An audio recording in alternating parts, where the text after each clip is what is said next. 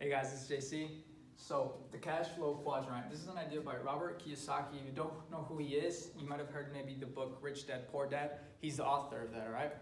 Um, he's a financial advisor, a very, very smart man who was brought to us this cash flow quadrant, okay? What, what, is, what does this represent? This represents the population, okay?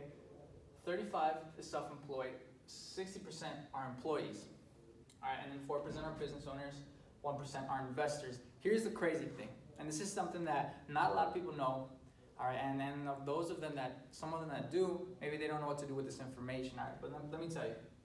So that 95%,